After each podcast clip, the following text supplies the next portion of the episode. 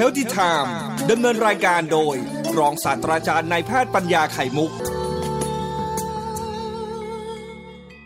ผมก็จะพูดเรื่องที่มันสบายๆสักสัปดาห์หนึ่งสัปดาห์นี้นะครับ เพราะว่าสถานการณ์ก็ยังไม่ได้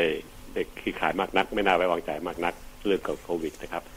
คนที่อยู่บ้าน work at home หรือใครก็ตามแต่ที่เด็ก ๆ ที่อยู่บ้านก็อย่าอยู่เฉยนะครับ ราะว่านั่งๆดูนอนอยู่ ดูแต่มือถือถือทีวีทำให้ร่างกายไม่ได้ขยับเลย ก็จะเป็นปัญหามาก คนสูงวัยถ้าไม่ได้ขยับเลย ก็จะท้องผูกนะครับ งงๆมึนๆไม่สดใสออกกำลังกายบ้างนะครับทำสิ่งที่เหมาะสมกับชีพกับวัยของเราเอง อายุเท่าไหร่ก็ทำให้เหมาะสมตามนั้นนะครับ เด็กๆคนกลุ่มวัยรุ่น คนกลุ่มคนกลางคน จะออกกำลังกายในการวิ่งรอบๆบ้านก็ได้นะครับ ไม่ต้องไปสวนสาธารณะก็ได้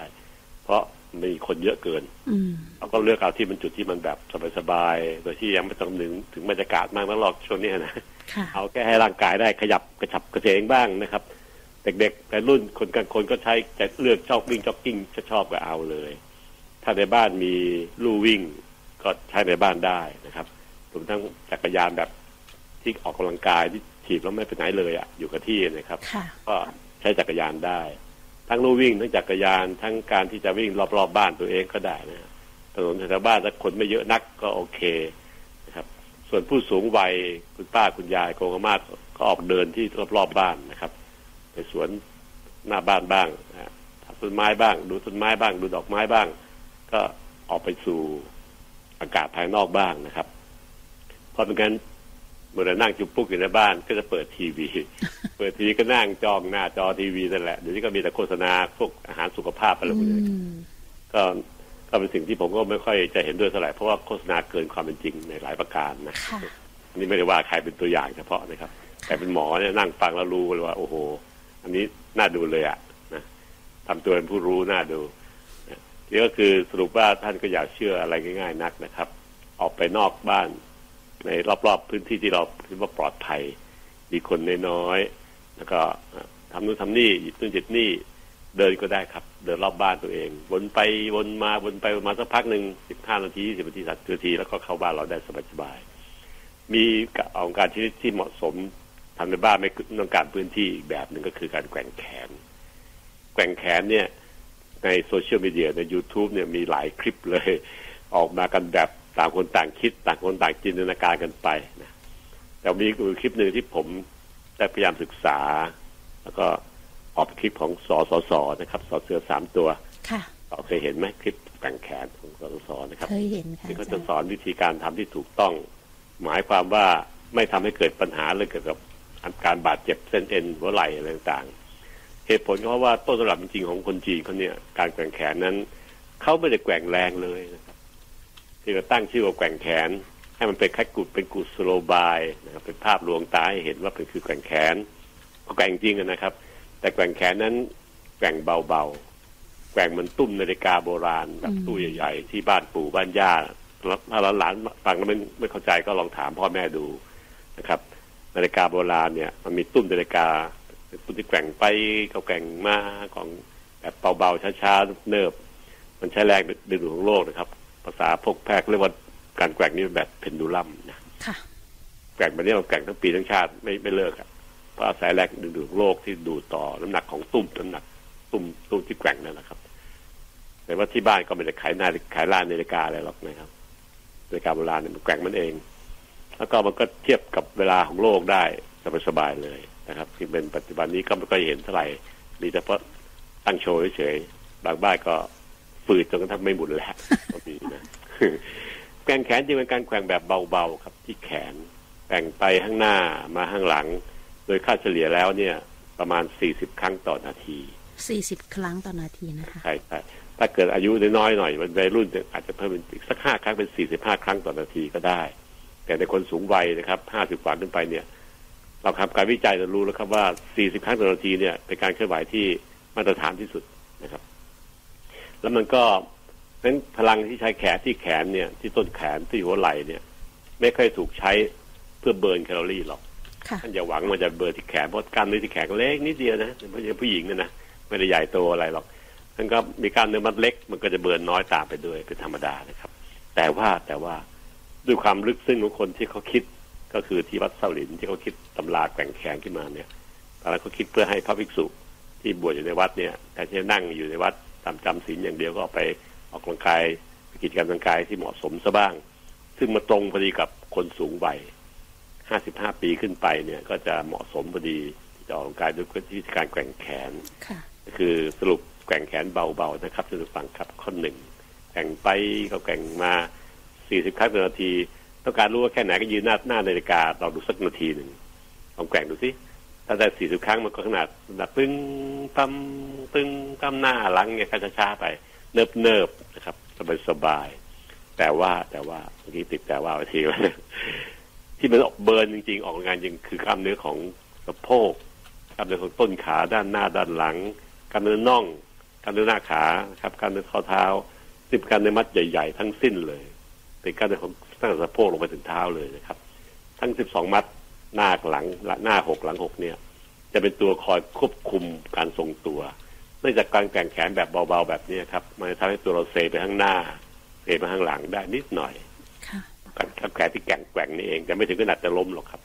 เพียงเราเจตนาที่จะทรงตัวไปทรงตัวไว้คือ เมื่อแกว่งไปมือไปข้างหลัง ตัวจะเซไปหลังด้วยนะครับแล้วก็เอาส้นเท้าเนี่ยตอนที่ยืนอยู่พื้นดินเนี่ยส้นเท้าตัวรับน้ำหนักซะไปยั้งมันซะ ตัวแกว่งไปข้างหน้า แขนมาข้างหน้าก็ทำให้ตัวเราเซไปข้างหน้านิดนึงเอียงเอียงไปข้างหน้านิดนึงแล้วก็ปลายเท้าเป็นตัว รับหนักไป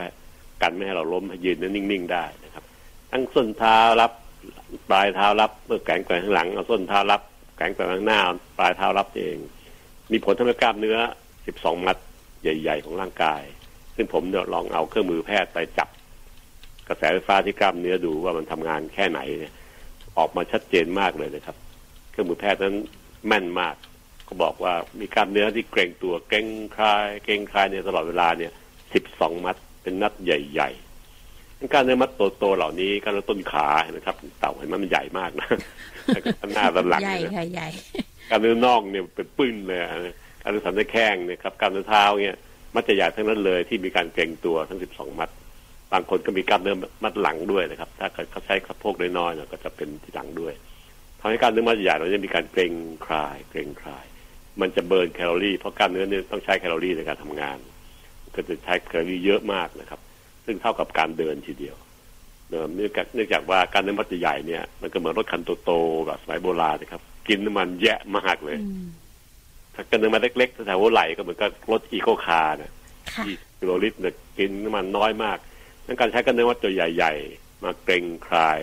ด้วยวิธีกุศบายของการแกว่งแขนที่ถูกต้องแบบของคนจีนเขาต้นตำรับจีนนะครับ ก็คือการที่แกว่งแขนเพื่อป้องกันเพียงแค่ให้ตัวเอียงด้านหลัง เอียงเซไปข้างหน้านิดหน่อยเซไปข้างหลังนิดหน่อยเท่านั้นเอง แขนที่แกว่งจึงมีผลแค่ทำให้ตัวเราเนี่ยเซไปข้างหลังนิดนึงเซไปข้างหน้านิดนึงมาแกว่งไปข้างหน้าแกว่งข้างหลังก็เซไปข้างหลัง แล้วเอาฝ่าเท้าที่ยืนบนพื้นดินนะครับ เป็นตัวเปลี่ยนย้ายรับหนักส้นเท้ารับบ้างปลายเท้ารับด้วย ส้นเท้ายรับด้วยไปลายเท้ารับสลับไปผลคือทำให้กล้ารเนื้อมัดใหญ่ที่ผมพูดถึงเมื่อกี้นี่ครับมีการเกร็งคลายกล้ารเนื้อมัดใหญ่เกร็งคลายก็จะเบิร์นแคลอรี่แยะนะครับ ซึ่งมีค่าเท่ากับการเดินทีเดียว แต่เราไม่ต้องเคลื่อนที่ เพราะมีที่น้อย อยู่ในบ้านก็ได้ เปิดดูทีวี แล้วก็ยืนแกว่งแขนมันหน้าทีวีนี่แหละสบายๆนะครับ ไม่ต้องเปลี่ยนเสื้อผ้าด้วยไม่ต้องแต่งตัวชุดเฉพาะไม่ต้องใส่รองเท้า เอาเท้าเปล่านี่ขยืนในพื้นบ้านเลยเลย ยืนแกว่งแขนไปข้างหน้า ไปข้างหลังไปข้างหน้าไปข้างหลังแบบเบาๆแบบตุ้มนาฬิกาโบราณที่มันแกว่งไปก็แกว่งมา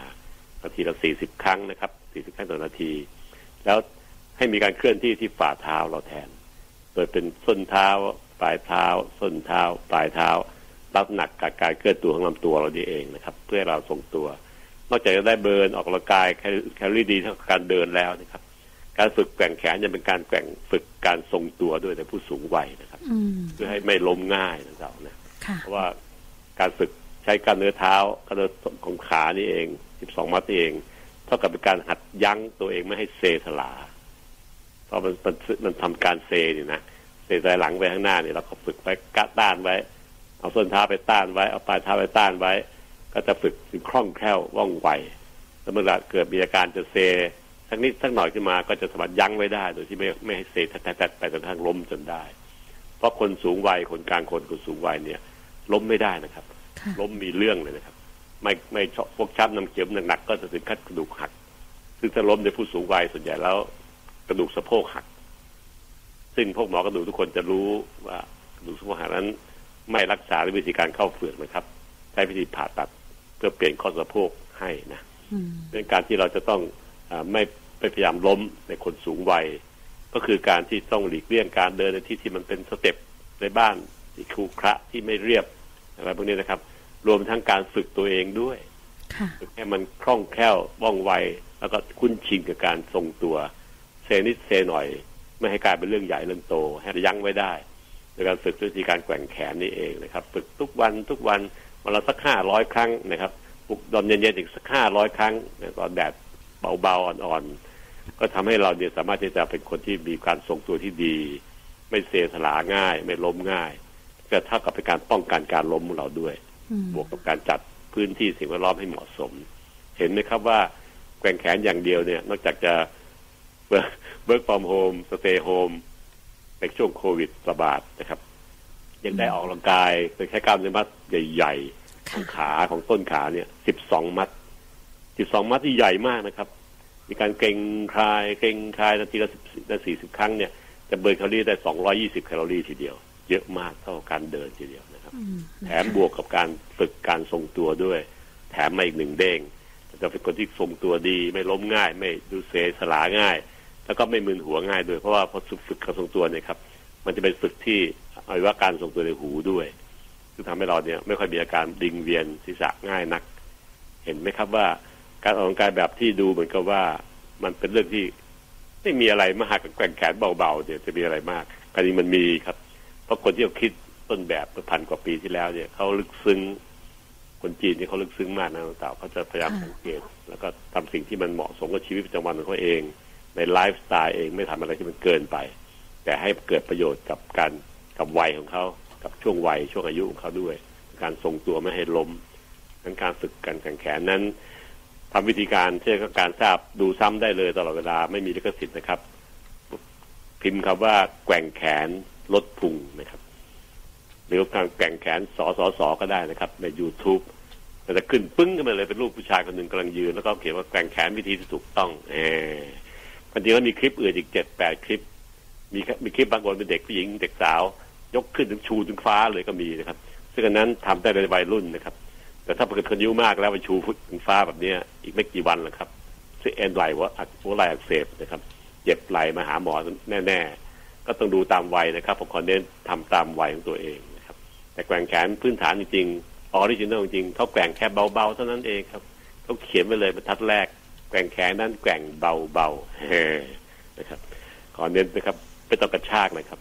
มีบางคลิปก็ให้กระชากแรงๆจะได้เบิร์น เขาคิดว่ากล้ามเนื้อไหล่เป็นตัวเบิร์นแคลอรี่เข้าใจผิดนะครับ กล้ามเนื้อไหล่มันเล็กนิดเดียวครับ ไม่ได้ใหญ่โตเมื่อเทียบกับกล้ามเนื้อต้นขาค่ะกับน่องมันต่างกันมากเป็นเป็นสิบสิบเท่าดังการที่เราจะไปใช้แขนในการเบิร์นแคลอรี่นั้นเข้าใจผิด การแกว่งแรงๆจึงไม่ถูกต้องนะครับทำให้เอ็นไหลอักเสบซึ่งผมรักษาทุกวันทุกวันก็เยอะมากนะครับหรือการแกว่งชูขึ้นไปถึงท้องฟ้า เอาแขนขึ้นมาสูงๆก็เหมาะสำหรับวัยรุ่นคนอายุน้อยๆนะครับ เพราะในร่างกายของเขายัง แข็งแรงมาก พออายุมากขึ้นเกินห้าสิบขึ้นไปแล้วเนี่ย ไปชูสูงๆเร็วๆอย่างนี้นะครับ รับรองว่าเอ็นอักเสบแน่ๆนะครับซึ่งอันนี้เป็นสิ่งที่พวกหมอกระดูกเราต้องขอร้องนะครับทำอะไรทำอย่าให้มันเกินวัยตัวเอง ให้เหมาะสมกับวัยตัวเองถึงจะเหมาะสมได้แข่งแขนจะเป็นวิธีการที่ผมแนะนำในช่วงโควิดนะครับหัวการเดินรอบๆบ้านตัวเองบ้างเดินที่ที่มีคนน้อยๆปลอดภัยคนที่อายุน้อยก็ใช้วิธีวิ่งจ็อกกิ้งตามที่ตัวเองชอบ ก็เลือกสถานที่ที่เหมาะสมแล้วกันอย่าให้มีแออัดมาก ก็ทำให้ท่านเนี่ยมีสุขภาพที่ดีได้ Healthy Time ดำเนินรายการโดย รองศาสตราจารย์นายแพทย์ปัญญาไข่มุก